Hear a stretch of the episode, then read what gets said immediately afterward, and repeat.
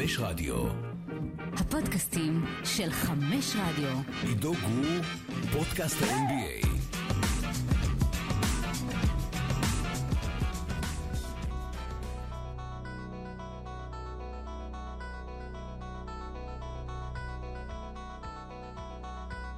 אני אמור להתחיל לדבר, אבל אני מצטמרר קצת.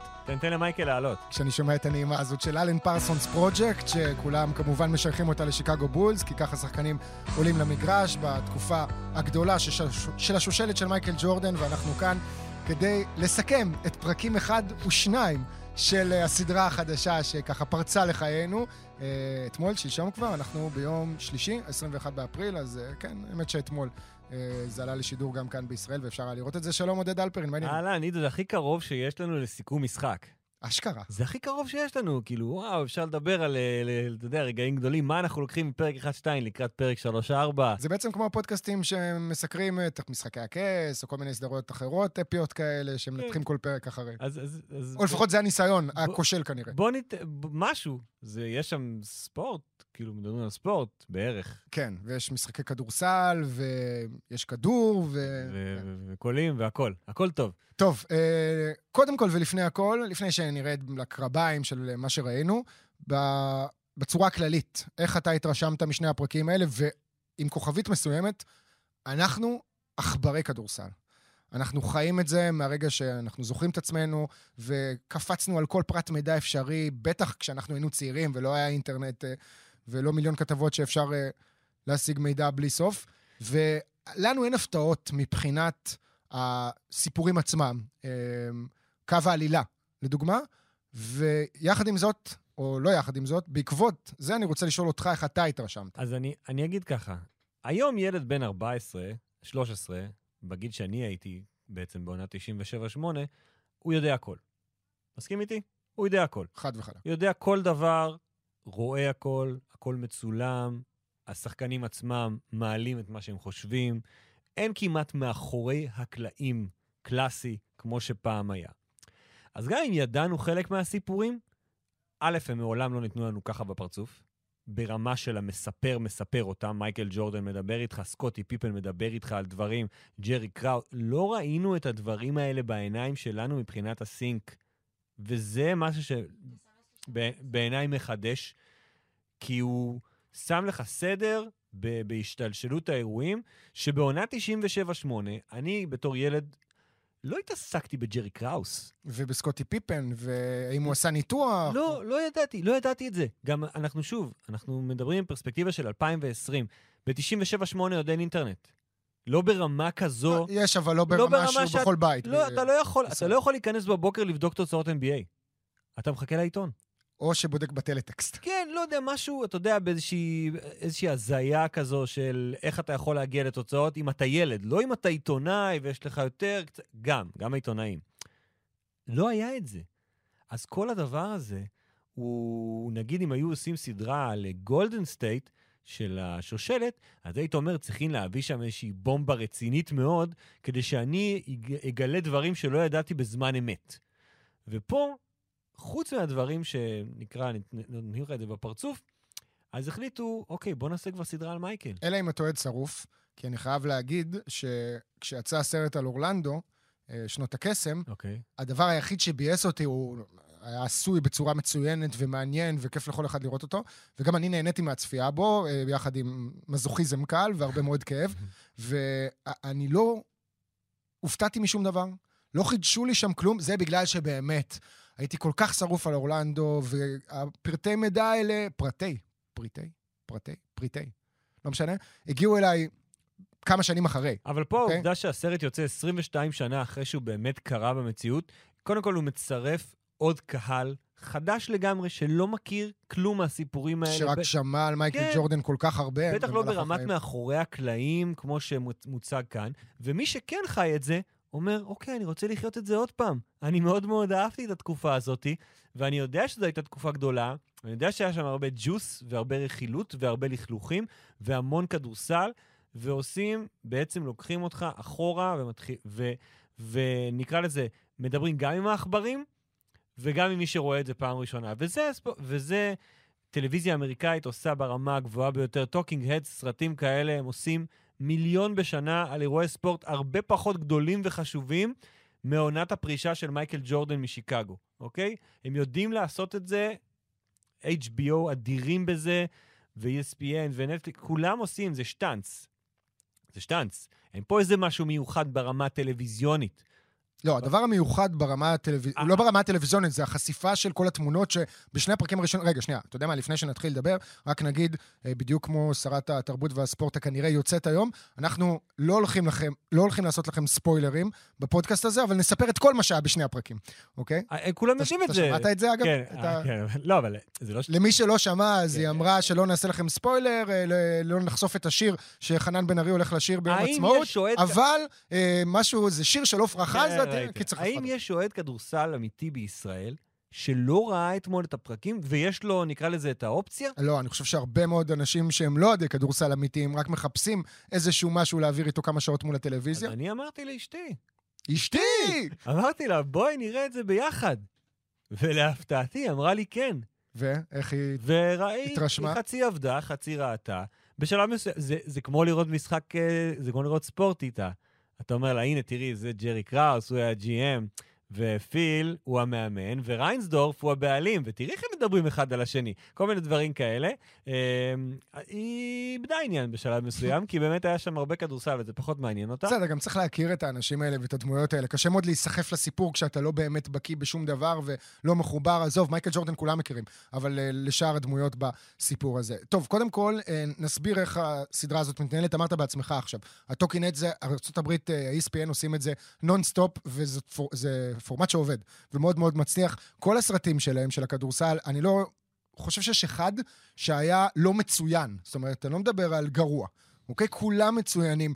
בטח זה על רג'י מילר, עם כל היריבות הזאת, עם ספייק לי, של לראות אותה בדיעבד, ואת הטרשטוק שהלך שם, ובכלל, מה שהיה בין הפייסרס לניקס. הרגע הזכרתי את אורלנדו מג'יק, אפילו ההכרזה על מג'יק ג'ונסון, ויוסטון רוקטס עם קלאץ' סיטי. בקצור, כל הסרטים, באמת, מי שלא ראה ופספס, אז תחפשו אותם. זה הזמן להסתים את כל הסרטים. חוץ מאחד אולי, שקצת תכזב אותי, אני חייב להגיד, בליבלנד, הסרט על קליבלנד, שעוד קיבל עריכה מחדש, כי הוא יצא רגע לפני שקליבלנד זכתה באליפות. אהבתי אותו.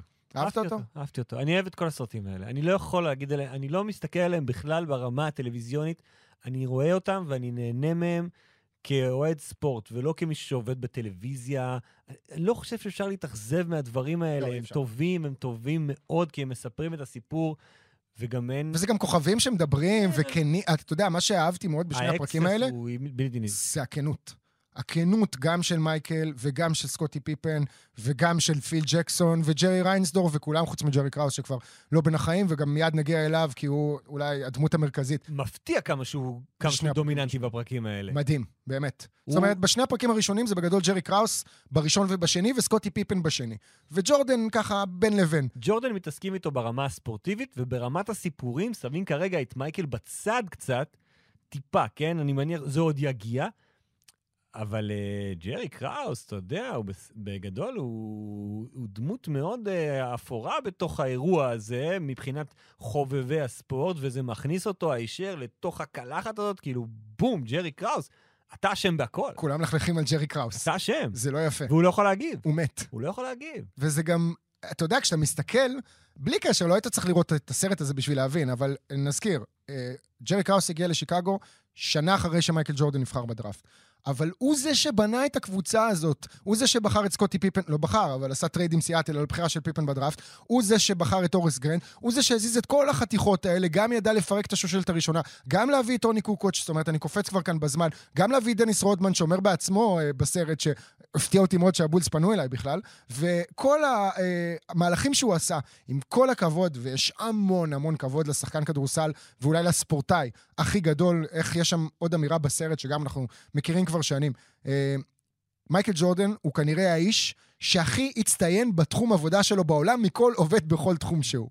אז עדיין, יחד עם זאת, ויחד עם סקוטי פיפן, ראינו את גולדן סטייט, אומנם עם פציעות של דורנט, ואחרי זה גם שקלי תומסון מפסידה את האליפות לטורונטו, וראינו אותה גם מפסידה את האליפות לקליבלנד, עוד לפני קווין דורנט עם ההרחקה של דריימונד גרין. בקיצור, גם קבוצות גדולות, מפסידות אליפויות, גם מיאמי הפסידה ב-2011 לדאלאס, שכביכול היה לה את הביג 3 בשיא הכושר שלהם. זה לא מספיק שיהיה לך את השחקן הכי טוב בעולם, וגם לא מספיק שיהיה לך את השחקן השני הכי טוב בעולם, בהנחה שפיפן היה כזה, לא שהוא היה כזה, אבל הוא באמת היה שחקן יוצא דופן, שלא קיבל את הקרדיט שמגיע לו ברמה ההיסטורית. אתה יודע, שמעתי פודקאסט של זאק לו עם סטיב קר, שיצא ממש עכשיו, היום בבוקר, וזאק לו מספר שאשתו, אפרופו, ראתה איתו את שני הפרקים הראשונים של הריקוד האחרון, והיא שאלה אותו, איפה סקוטי פיפן? הוא בטופ 10 שחקנים של כל הזמנים? אז הוא אמר לה, לא, ממש לא, והוא זרק איזשהו מספר איפשהו, כנראה באזור ה-50 פלוס, אפילו יותר נמוך, והיא מאוד מאוד הופתעה. עכשיו, בהקשר הזה, זה סיפור אחר לגמרי, לדבר על היכולת של סקוטי פיפן, ואף אחד עוד לא נכנס לזה בפרקים, אין סיבה ללכת, זאת אומרת, שחקן יוצא דופן, בהשוואה הזאת בין הגדולים באמת, כנראה שהוא היה יכול להוביל קבוצה, ואגב, סטיב קר והשיחה עם זאק לו, סטיב קר אמר על פיפן, שאם הוא היה משחק בליגה של היום, בכדורסל של היום, הוא היה שחקן הכי טוב בעולם, שומר עמדות 1-5, המתחרה אחד היוצא דופן, אבל לא משנה, אני פה מתפזר. אני פונה, פניתי, כן. בואו קודם כל נספר את המבנה של הסדרה הזאת. בעצם... מבנה שאנחנו רואים עד עכשיו, כשני הפרקים ראשונים, אנחנו לא יודעים איך זה יהיה. לא, לא, לא, המבנה שלה באופן כללי, אתה כבר יודע איך הוא. הריקוד האחרון בעצם מתייחס לעונה האחרונה, 97-98, האליפות השישית, והסיבה שזה הריקוד האחרון, למי שלא מתכוון לראות את הפרקים ורק רוצה לשמוע אותנו, אז זה בגלל שפיל ג'קסון היה בדרך החוצה, וזה היה ברור כבר בקיץ, שזאת העונה האחרונה שלו, ואפילו ג'רי קראוס אמר לו, לא אכפת לי אם אתה מנצח 82 משחקים, זהו, סיימת, ופיל ג'קסון ענה לו, אוקיי, בשלב הזה כבר לא הייתה ביניהם מערכת יחסים, ופיל ג'קסון התחיל את העונה באיזה שבעה בחדר הלבשה, וכתב על מחברת, The Last Dance, הריקוד האחרון שלנו ביחד, בואו נצא ונעשה את זה, ונהנה. שזה גם עוד משהו שככה, אני מכניס אותך מאוד מאוד חזק לתוך הסיפור הזה, שהם כולם ידעו מראש שזה הסוף. וברמה המנטלית זה נורא נורא קשה. וראינו את תחילת העונה שהייתה באמת מאוד מאוד קשה עם סקוטי פיפן וכל הבלגן סביבו, והעובדה שהם בסוף הם באו אחרי 2 אליפויות, ומייקל עם 5 אליפויות, בעצם מייקל לא הפסיד אליפות. מאז שלקח את הראשונה, הוא לא הפסיד אליפות עד שהוא עזב את שיקגו. פרש באמצע, את עונת הפרישה שהוא חזר, אני שם אותה בצד. אתה לא יכול לשים אותה בצד. בעונה מלאה. אוקיי. ב-95 הוא חזר, ובפלייאוף בסיבוב השני, אורלנדו הדיחה את... לא הפסיד אליפות בעונה מלאה. אגב, זאת הייתה הסדרה המפורסמת, שבה ג'ורדן במשחק הראשון הפסיד לאורלנדו, וניק אנדרסון, אותו ניק אנדרסון המושמט, שפני 4 זריקות עונשין בהמשך הפלייאוף הזה, אמר, ששאלו אותו, הצלחת להתמודד עם מייקל ג'ורדן כל כך טוב, אז הוא אמר, זה לא מספר 23 יותר, זה מספר 45. ואז במשחק השני בסדרה, ג'ורדן חזר למספר 23 ונתן לו בראש, היה 1-1, אבל אורלנדו ניצחה את 2 המשחקים הבאים בשיקגו, ואחרי זה גמרה את זה בבית. שוב, ברמה המנטלית זה מאוד מאוד קשה, אני חושב, בשביל קבוצה, לדעת שזהו, זה הסוף. וכשכל הדבר הזה ככה די מתרסק עליה, להשאיר, וראינו את מייקל עושה את זה באימונים. שנייה, אבל צריך להבדיל, כי אתה אמרת לי לפני שנכנסנו לפודקאסט, שדריימון גרין, אתה אמרת לי? אופמן, דרור אופמן, עורך היקר שלנו, שדריימון גרין דיבר על זה ש... מה? יש לי בלקאוט. הוא אמר משהו היום על... הוא דיבר על דורנט, אבל זה לא קשור לזה. מה הוא אמר שם? שקבוצה... מה אמר? לא עושים כזה של אחוזים נמוכים. לא. אז מה? לא יודע, תגיד לי מה, אני לא יודע. אני לא הייתי שם. אוקיי, נזכרתי עכשיו במה הוא רוצה להגיד. במה הוא אמר, סליחה. הוא אמר שהוא מצטער שקווין דורנט לא אמר להם לפני תחילת העונה האחרונה שלו, שזאת העונה האחרונה. עכשיו, יש הבדל, אוקיי? כי במצב שנוצר בשיקגו, זאת הייתה העונה האחרונה בגלל מערכת יחסים אחורה, על גבול הלא קיימת כבר, בין אנשים שלא סבלו אחד את השני, ואוקיי, אנחנו הולכים על אליפות שישית, מייקל ג'ורדן קיבל עוד חוזה של 30 ומשהו מיליון דולר, 33 מיליון דולר, לעונה הזאת, ואנחנו מתאבדים על האליפות, אוקיי, אבל אחרי זה אני לא רוצה לראות את האנשים האלה יותר, יש לי מחויבות מסוימת לקבוצה, לאוהדים, ובגלל זה אני הולך על זה. בסיטואציות אחרות, נגיד קווין דורנט, אוקיי? קווין דורנט, אם הוא היה יודע שהוא עוזב, אתה יודע מה? אני חוזר בי. עכשיו כשאני חושב על זה קצת יותר לעומק, כי זה קרה ממש לפני הפודקאסט, כן, אם קווין דורנט היה אומר בתחילת העונה לחברים שלו בגולדן סטייט, תשמעו, זו העונה האחרונה שלי כאן, אחרי זה נראה לי רוצה לעבור למקום אחר, אז הכל היה הרבה יותר קל ונעים. כאן, בסיטואציה הזאת, נוצר הרבה מתח. בכל מקרה, Last Dance, עונה האחרונה, 97-98, זה הציר המרכזי של הסיפור, ממנו הולכים אחורה, לימים הראשונים של מייקל ג'ורדן, בצפון קרוליינה, עוד קצת בתיכון גם לפני זה, צפון קרוליינה, אחרי זה כמובן ה-NBA, כמות ההישגים, אתה יודע, אני אזכר פתאום, מייקל ג'ורדן לקח ליפות בכל מקום שבו הוא שיחק. בכל מקום. וגם הוביל את נבחרת ארצות הברית לזהב אולימפי ב-84, לא עם קבוצת כוכבי NBA. עם קבוצת שחקנים מכללות. עם קבוצת שחקנים מכללות שהוא רק סיים את הקולג'.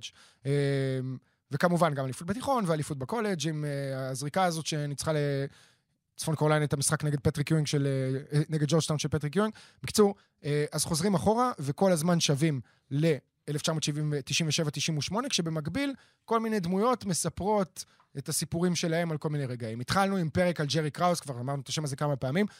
אני רוצה לשאול אותך, האם הרגשת גם קצת לא נעים אתמול, כשצפית בזה? מה, בגלל שכאילו מדברים עליו רעה והוא לא יכול להגיב, או ש... זה לא רק שמדברים עליו. בגלל ש... אז למה? למה הייתי צריך להרגיש רע? כן. לא, אני שואל, למה? למה הייתי צריך להרגיש רע? למה? כי היו שם רגעים, קודם כל, תמונות מלפני 20 שנה. היו שם רגעים לא נעימים, שג'ורדן עוקץ. אתם יורדים על השמן היהודים. הקיצות, אני מבין. גם הקיצות וגם הדברים שנאמרים עליו עכשיו. הדברים שנאמרים עליו עכשיו בפרספקטיבה, זאת אומרת, לא נותנים לו קרדיט. בשני הפרקים האלה שראינו אתמול, הוא לא מקבל קרדיט, מאף אחד. אולי מג'רי ריינסדורף, כשמסביר שהוא לקח אותו לעבודה, לא בגלל האופי הטוב שלו. אבל הם מאוד מאוד לא אהבו אותו. הם לא אהבו אותו. אוקיי, אין בעיה. מי שמתראיין... גם שקיל וקובי לא סבלו אחד את השני. אז נכון שהיה להם זמן להשלים, וכנראה החבורה הזאת לא השלימה, וכל אחד הלך לדרכו שם. אז אני אגיד לך משהו על הסיפור. אני חושב שמייקל ג'ורדן, לפחות כרגע, משתמש בסרט הזה, באירוע הזה, כדי לגבש תודעה חדשה על מה שקרה באותה תקופה. באמת? זה נראה לי שהוא דווקא די מפחד מדברים שעוד הולכים לצאת. שוב, אני שם את ג'רי קראוס כרגע בצד, אני מדבר על סקוטי פיפן. הסינקים של מייקל, הרעיונות של מייקל על סקוטי פיפן, הם הטובים ביותר אי פעם שנשמענו ממייקל על סקוטי. מייקל ג'ורדן זה לא בן אדם שמשבח אנשים אחרים. אז אני אומר, בגלל שסקוטי כאן ומייקל כאן, והיה חשוב לו אולי לעשות איזשהו תיקון היסטורי על העובדה שסקוטי פיפן הוא היה יותר ממספר 2, אוקיי? הוא לא הצל של מייקל. הוא באמת היה שותף אמיתי של מייקל לדרך ולזכיות, לשושלת המטורפת הזאת שהשניים האלה עשו ביחד. ובלי סקוטי פיפן לא היינו מדברים כנראה על מייקל ג'ורדן ברמה שהוא היום, מסכים? אז הוא עושה את התיקון הזה, שאני לא בטוח שהוא היה באותה תקופה. בגלל שסקוטי פיפן היה... הוא קצת פחות תקשורתי, הוא מתראיין פחות טוב, ובגלל כל הסיפור שככה, כל הסיפור הזה עם החוזים, והעובדה שתמיד הוא לא, מייקל כאילו מחזיר אותו. רגע, אבל חכה, נגיע לסקוטי, בואו נתמקד רגע בג'רי קראוס. אז כן, אני לא אהבתי את זה, אבל מייקל ג'ורדן לא היה בן אדם טוב, או מושלם, או הוא לא, אנחנו יודעים שמייקל, ראית את זה גם בהתייחסות שלו לשחקנים. כן, אבל תשמע, הקיצות האלה הייתה תחושה, שוב, אני חוזר, כי אנחנו עם המון... כאילו מה, אתה חושב שזה משהו גזעני, כאילו? לא עניין גזעני, ממש לא עניין גזעני, אני פשוט... יש כל כך הרבה פודקאסטים עכשיו על הריקוד האחרון, בכל מקום אפשרי, אוקיי? באמת, אין מישהו מהטופ פודקאסטרס של ה-NBA, שלא מקליט איזה פודקאסט, כולל ג'לן בראון, אני אומר, ג'לן רוז וג'קובי, ממש עושים פוסט. לפרק. ישר אחרי הם עולים עם פודקאסט. ניתוח. ואני חוזר לזה של סטיב קר ושל זאק לו, כי זאק לו שאל את סטיב קר, האם הרגשת קצת לא נעים עם זה, ואם אמרת למייקל ג'ורדן מתישהו, חבר'ה, אתם מגזימים, זה כבר בדיחה 400, וסטיב קר אומר, תשמע, הרגשנו לו בנוח עם זה, בשלב מסוים, אבל אתה לא אומר שום דבר למייקל על זה.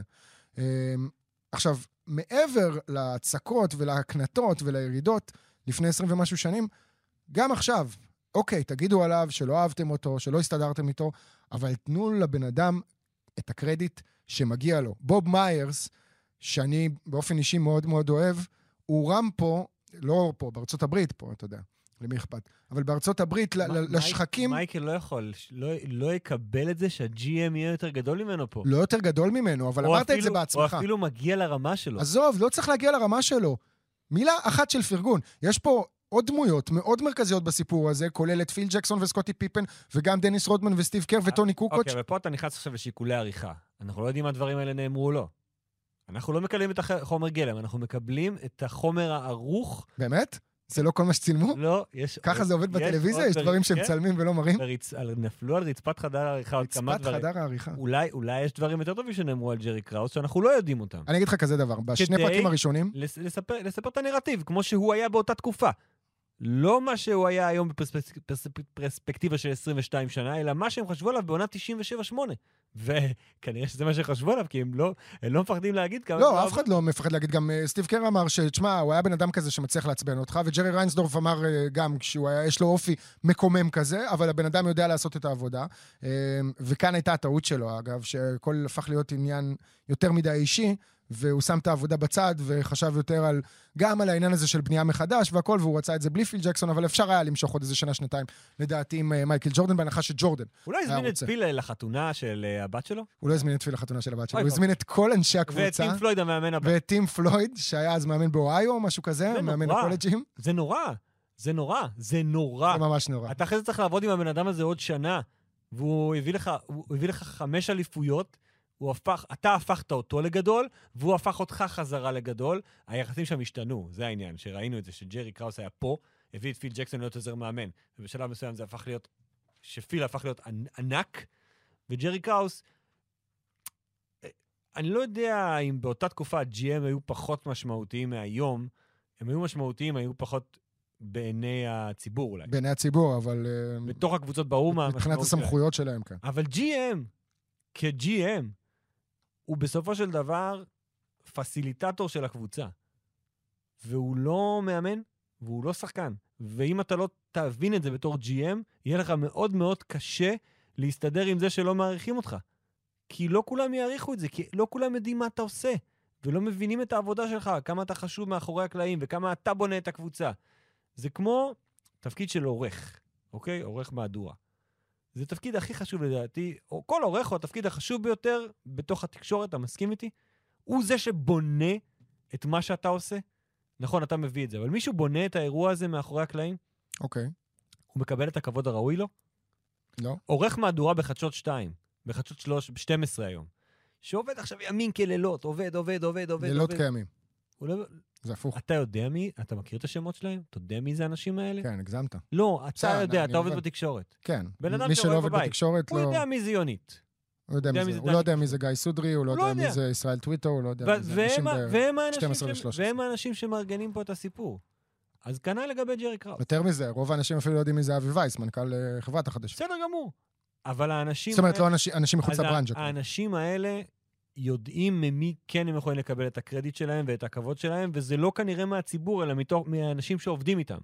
ואם אתה, ג'רי קראוס, איבדת את הכבוד ואת נקרא לזה, את האמון של האנשים שעובדים איתך, פה יש בעיה מאוד מאוד גדולה.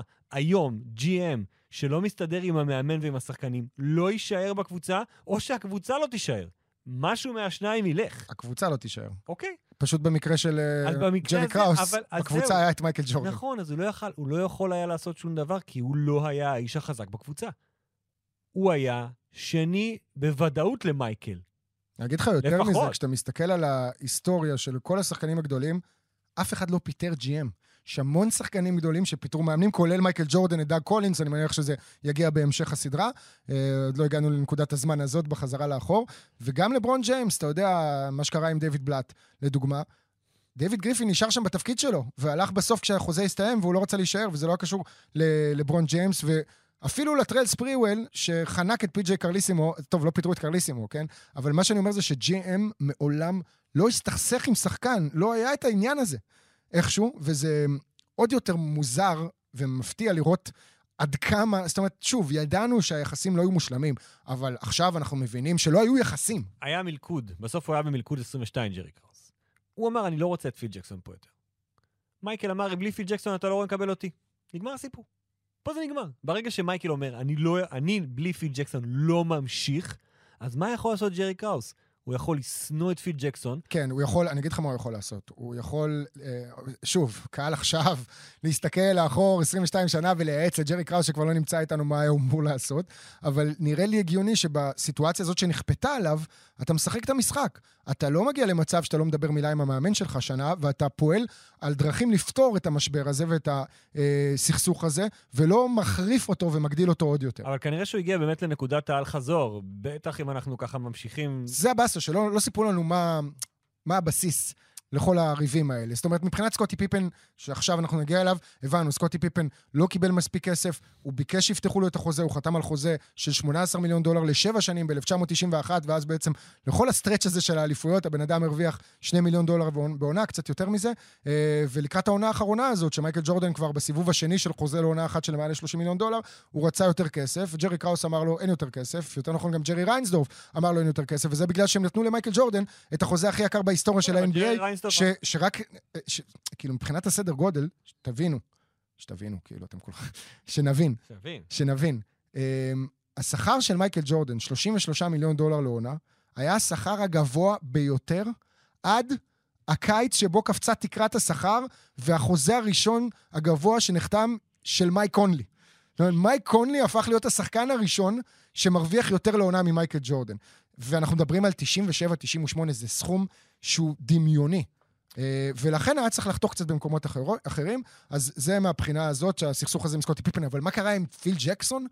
לא סיפרו לנו, אנחנו לא יודעים מה התחיל את זה, ואנחנו גם לא יודעים אם קרה משהו ספציפית בין מייקל לבין ג'רי קראוס, או שזה פשוט הייתה התגובה שלו ליחסים הבעייתיים עם סקוטי פיפן. אמרנו סקוטי פיפן, יאללה, בוא נתחיל לדבר עליו, כי הוא באמת, בפרק השני בעיקר, נחשף שם גם ברמה המשפחתית, ומה שקרה לאבא שלו, ומה שקרה לאחד האחים שלו, והסינק האהוב עליי, היה של אחיו. שאגב, זה מתחבר לכל העניין הכלכלי הזה, שהוא כביכול עשה טעויות או לא עשה טעויות, שאח שלו אמר, אנחנו כשהיינו צעירים, ילדים, אנחנו לא ידענו שאנחנו עניים. לא הבנו את זה בכלל, זאת אומרת, זה מראה לך עד כמה. הם היו סגורים כנראה בשכונה שלהם, באזור של... במקום באמת, אתה יודע, שכוח אל, וגם אחר כך כל ההמשך שלו, גם סנטרל אקנסו, זה בכלל הקטנה.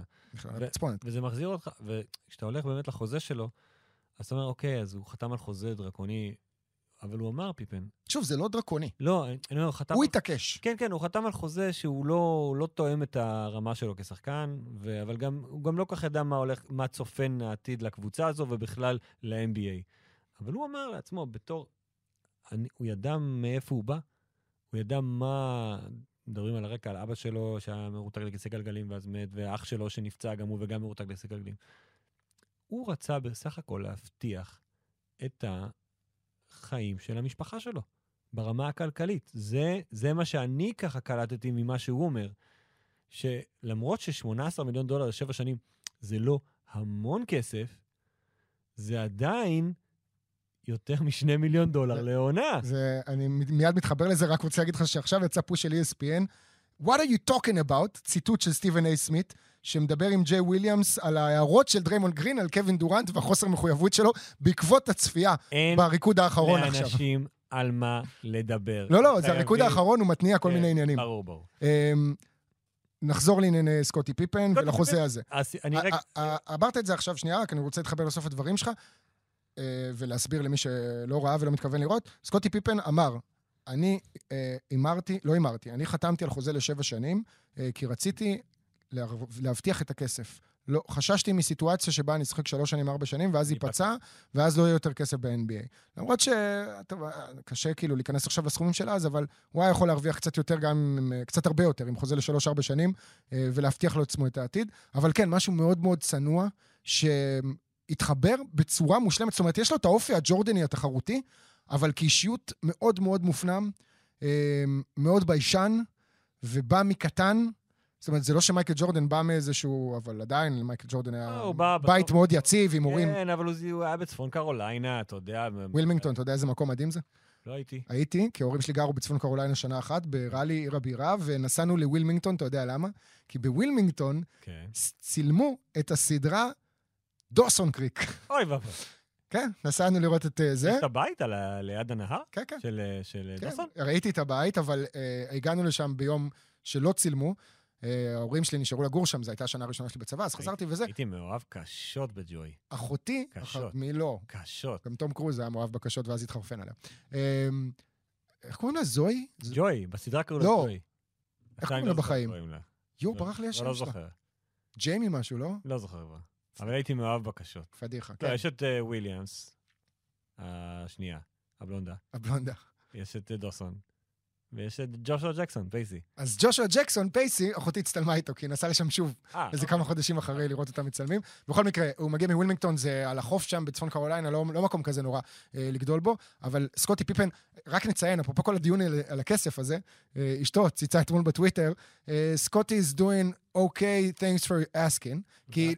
לא, אבל הראתה גם את הסכום שהוא הרוויח בקריירה. יפה, הראתה את כל הסכום, 108 מיליון דולר בכל הקריירה. כי פתאום איזה 24 שעות או פחות, היה דיון של כמה שעות על מסכן סקוטי פיפן. ראית באיזה בית הוא ישב ברעיון. לא חסר לסקוטי פיפן כסף, הכל טוב.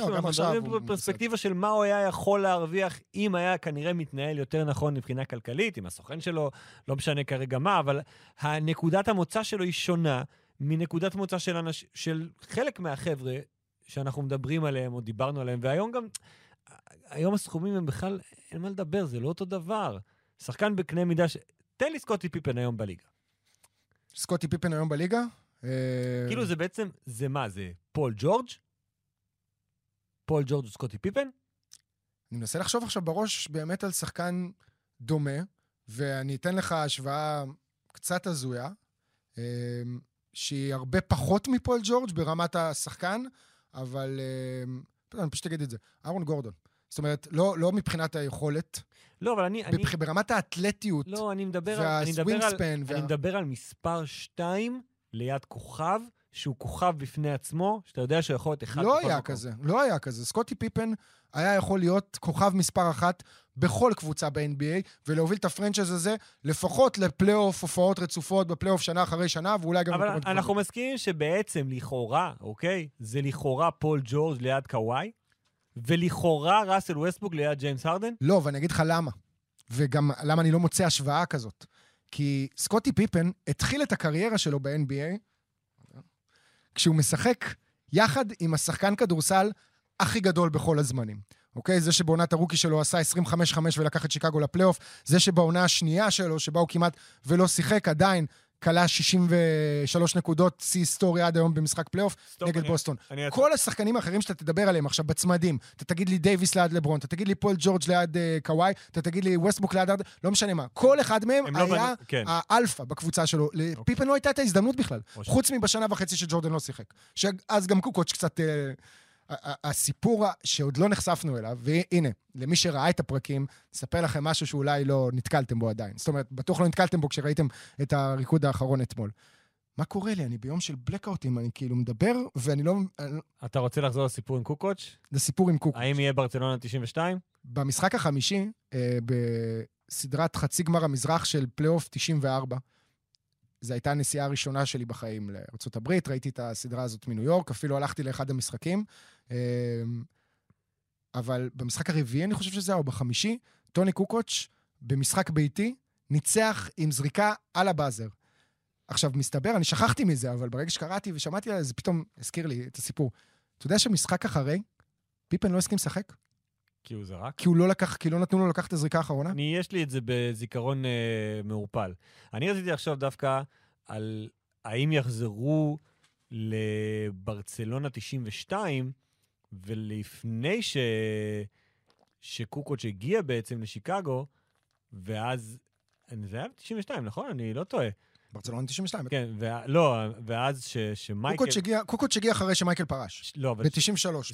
זהו, אבל שמייקל וסקוטי ידעו שקוקוץ' הולך לבוא לשיקגו, והם עשו לו את הסבוטאז' הזה, הרגו אותו בגמר האולימפי. מעניין אותי עם הסיפור הזה, קודם כל מעניין אותי עם טוני קוקוץ' שיהיה דמות משמעותית בתוך הסדרה. חייב להיות. אנחנו מדברים על הריקוד האחרון, אנחנו מדברים על העונה של 97-98, טוני קוקוץ' שהיה פנומנלי. כן, השאלה אם הוא יקבל פרק, או יקבל, נקרא לזה, לא פרק מלא, אבל תת פרק אפילו. בוא נגיד שבשני הפרקים הראשונים, ראינו רק רגע אחד קצר של טוני קוקוץ' שג'ורדן גוער בו באימון. אבל סטיב קר, שוב אני חוזר לפודקאסט הזה, כי סטיב קר הוא הבן אדם המעניין, אתה יודע, שמעתי גם את פטריק יואינג וג'ף ון גנדי מדברים על היריבות שלהם עם שיקגו בשנות ה-90 בפודקאסט של ווז', וון גנדי זה ון גנדי, כן, אבל פטריק יואינג חתיכת שעמום, לא אומר כלום ושום דבר. סטיב קר מקווה מאוד שטוני קוקוץ' יקבל את הזרקור שמגיע לו בסדרה עכשיו, כי הוא אומר, אנשים לא מבינים, אנחנו כשהוא הגיע לקבוצה, הרי הכינוי שלו באירופה היה The Waiter, כי הוא מסר מסירות כל כך מדהימות,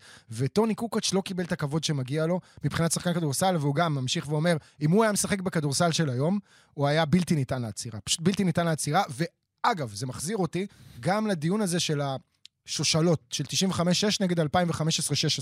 אז שם סטיב קר אומר, נכון שכל תקופה היו לה את המאפיינים שלה וחוקים קצת אחרים ושונים, אבל כשאתם מסתכלים על זה, אותה שיקגו, הכינה את עצמה, בגדול, לא הכינה את עצמה במחשבה תחילה, אבל הייתה מוכנה לכדורסל המודרני של היום, כשהיא פותחת, שהיא משחקת בחמישייה, עם רון הרפר, מייקל ג'ורדן, סקוטי פיפן, רוטמן ב5 וקוקוץ' ב4, אז זה בעצם גולדן סטייט סטייל. זאת אומרת, פיפן על משקל קווין דורנט, ג'ורדן על משקל סטף קרי, דריימונד זה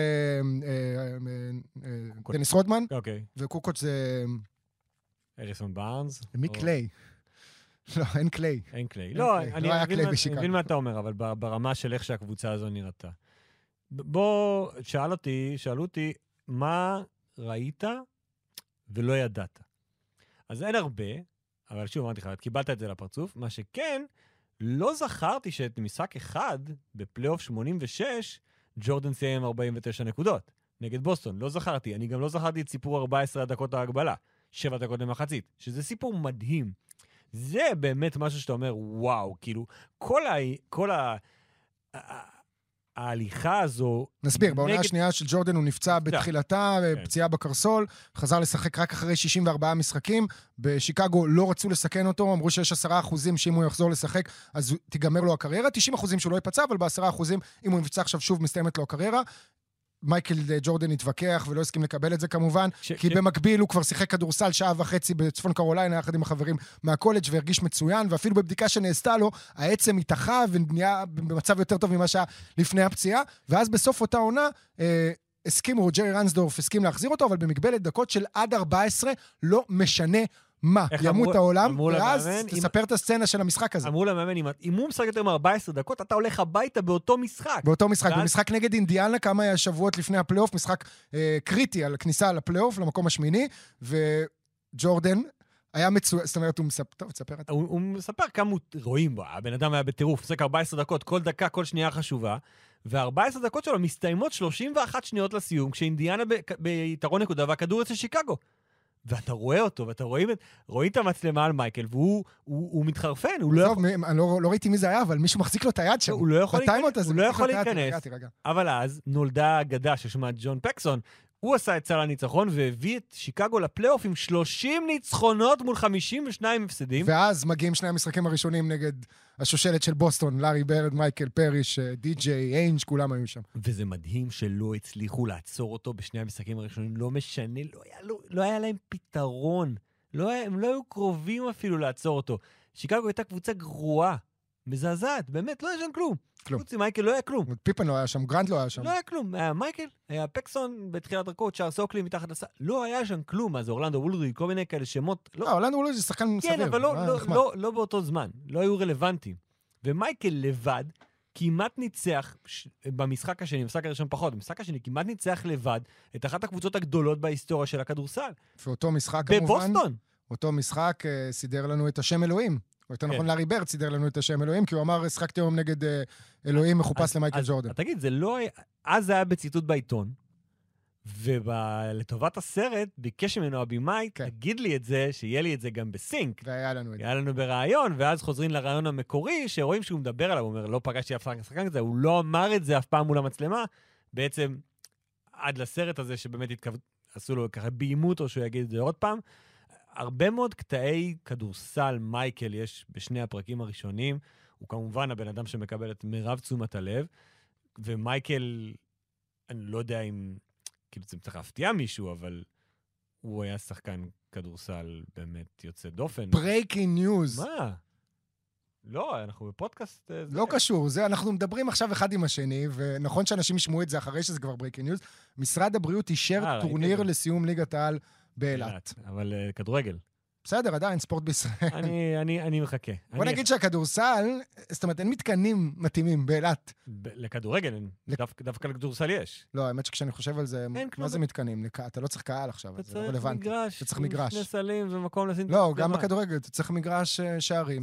לא משנה כרגע, זה בעניין אחר. נחזור. מה... מייקל...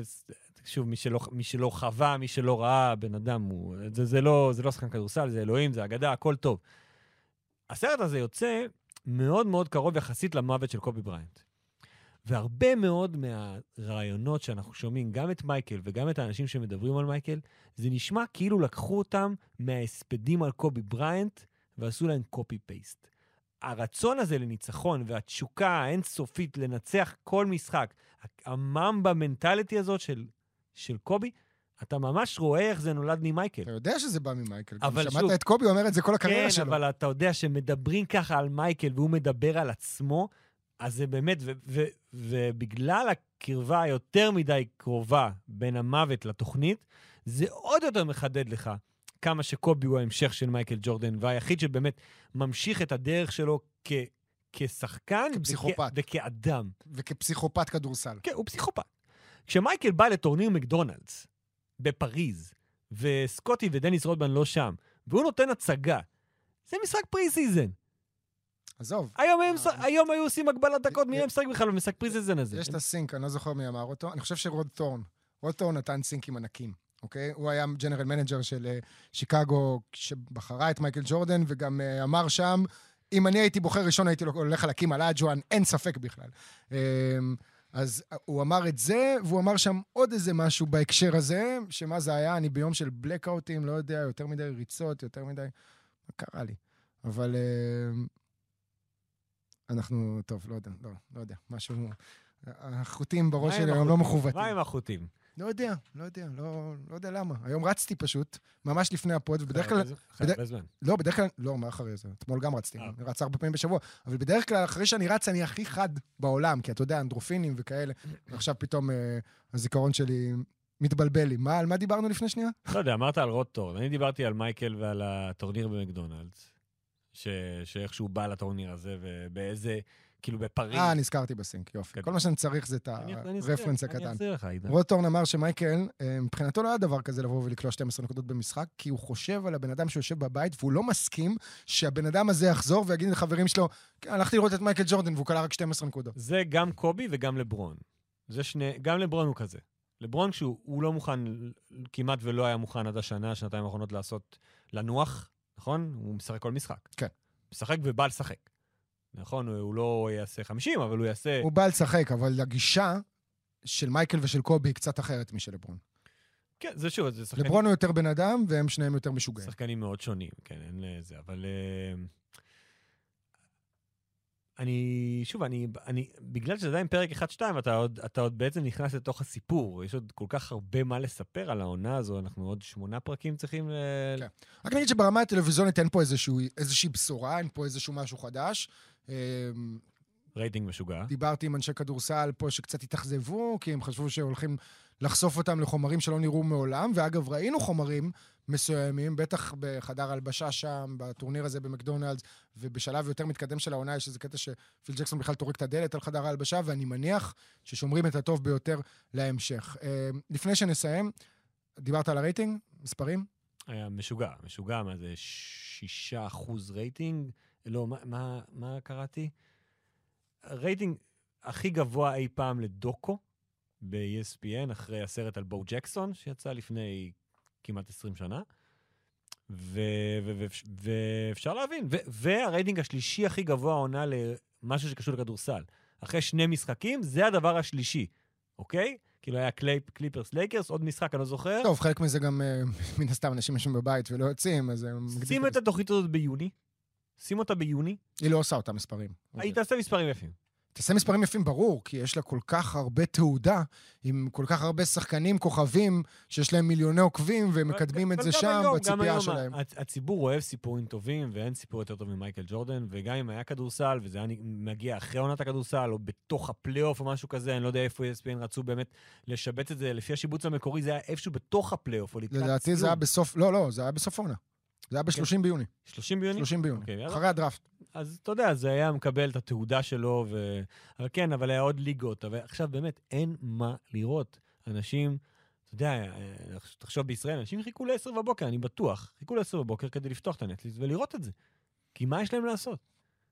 אז הסדרה הזאת תקבל גם מקום הרבה יותר גדול, עתידית, בגלל שכולם יראו אותה.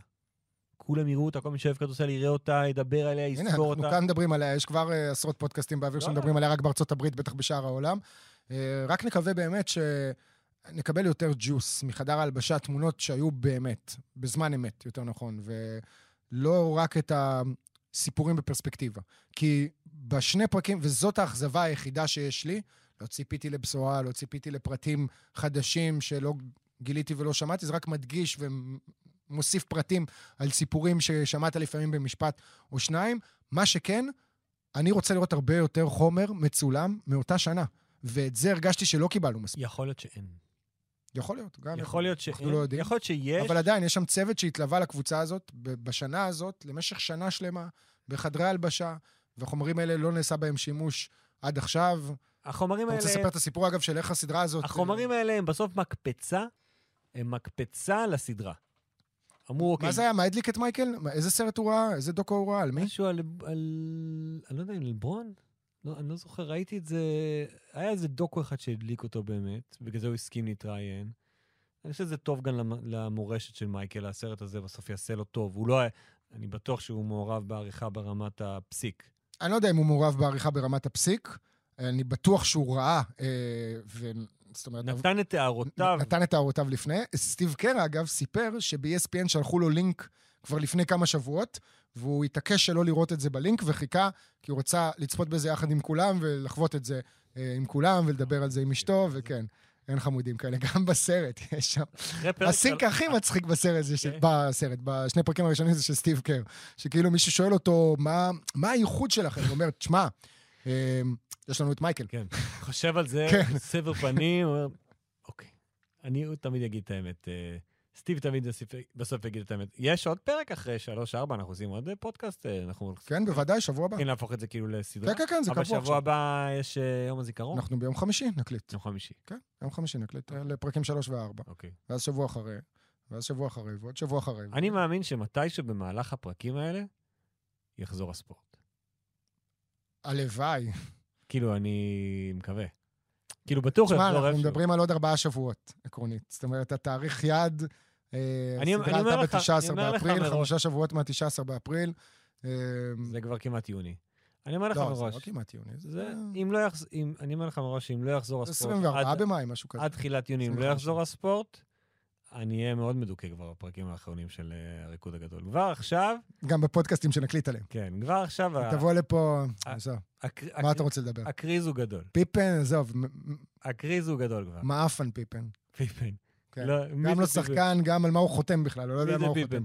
7 שנים, 18. תביא לי את ג'די אוסמן. ג'די אוסמן. עזוב אותי מהשטויות האלה. ג'די אוסמן, אני חשבתי שתלך על שמות יותר כמו מילאקניס, אבל בסדר, תן לי שחקנים אירופאים שב-NBA, תן לי שחקנים אירוליג. טוב, עידו, 3-4, שבוע הבא? שבוע הבא. שבוע הבא. יאללה, ביי. רגע. מה? אנחנו לא יכולים לסיים. מה? כי ליז לא פה? ליז לא פה. אז תכף היא תגיע. ליז ביקשה שנסמס לה לפני... רגע. לפני שנלך? לפני שנלך. למרות שהיא כבר שלחה לי, מה היא שלחה לי? שלחה לי את הפודקאסט שהקלטנו, לא יודע. לא, אני שלחתי לה משהו. אוקיי, אז היא תכף תבוא. יש לך עוד דקת בונוס על כל מה שאתה רוצה. יש לי משהו בדקה הזו. אוקיי. אני ראיתי סרט דוקו אחר השבוע, דסקים. דסקים. כן. על השעוריה במכללות. אוקיי. על ה... איזה מעין? של איזה שנה? האחרונה. אוקיי. מה, של אריזונה עם דיאנדרי אייטון והמאמן שלהם מילר? אריזונה, לואיוויל ו-USC. לא, LSU. לואיוויל שעוד פיתינו היה המאמן שלהם. נכון. סרט חובה למי שרוצה להבין איך עובד כדורסל המכללות, וכמה המצב שלו לא... כאילו, מדברים שם בעיקר על איזשהו בחור, שהוא נקרא לזה סוג של מנג'ר, סוכן, אבל לא רשום אף פעם, ואיך הוא עובד מאחורי הקלעים, וכמה הוא היה טוב במה שהוא עשה, ואיך ה-FBI בסוף הפיל אותו, אוקיי? וניסה להפיל אותו עוד יותר. הוא רצה להגיע למאמנים ולהוכיח שהם מאמני המכללות, הם אלו שאחראים בעצם על התשלומים לשחקנים ולמשפחות שלהם. בסדר, דליז הגיע. בסדר, אני עדיין סוגר את זה. לא, נגמר לך הזמן, זהו. לא, תן לי לסגור את זה. ואז הוא אמר להם, תקשיבו, זה לא עובד ככה. הוא אומר ל-FBI, זה לא עובד ככה. אני משלם למשפחות, משלם לשחקנים. המאמנים לא קשורים לזה, אבל... הם כן יודעים כל דבר שאני עושה. ויש ציטוטים ויש הקלטות, שומעים את ההקלטות של המאמן של LSU ושל אריזונה, ומדברים איתו על איך אני אביא את זה, ומה אני אעשה איתו, וכמה כסף אני אעשה, והבאתי לו הצעה מדהימה, ומה שמדהים אותי, זה שהם עדיין מאמנים. כאילו פיטינו פוטר, אוקיי? מלואיוויל, בגלל שהאוריה הזאת, ופיטינו היחיד שלא מוקלט בסרט. אבל המאמן של LSU, ממשיך לאמן. ושומעים אותו בפירוש בסרט, אומר, אני נתתי לו ככה וככה וככה, זאת ההצעה שאני הבאתי לו. לא יכול להבין את זה, במקרה עבר, אתה יודע, ג'ון קליפארי סיים את הקריירה שלו כמאמן, בגלל הסיפור הזה עם מרקוס קמבי, בזמנו, אגב, עוד סרט חובה, אם אנחנו כבר ממלצות הסרטים, אני לא יודע, הוא לא שודר כאן אצלנו, אולי אפשר למצוא אותו באיזה שהם לינקים, אבל הסרט על קליפארי, וואו, באמת, תענוג, אם לא ראית, אז אתה חייב להשלים את זה. אני משלים את כל מה שיש לי בקטגוריית סרטי ספורט, זה הזמן. זהו, עידו. זהו, אלפרין, תודה רבה שהצטרפת, ומה זה שהצטרפת? צ'ני, ליז, צ'ני, פודקאסט ה-NBA של עידו גור ועודד אלפרין, וגם לפעמים ג'ובה.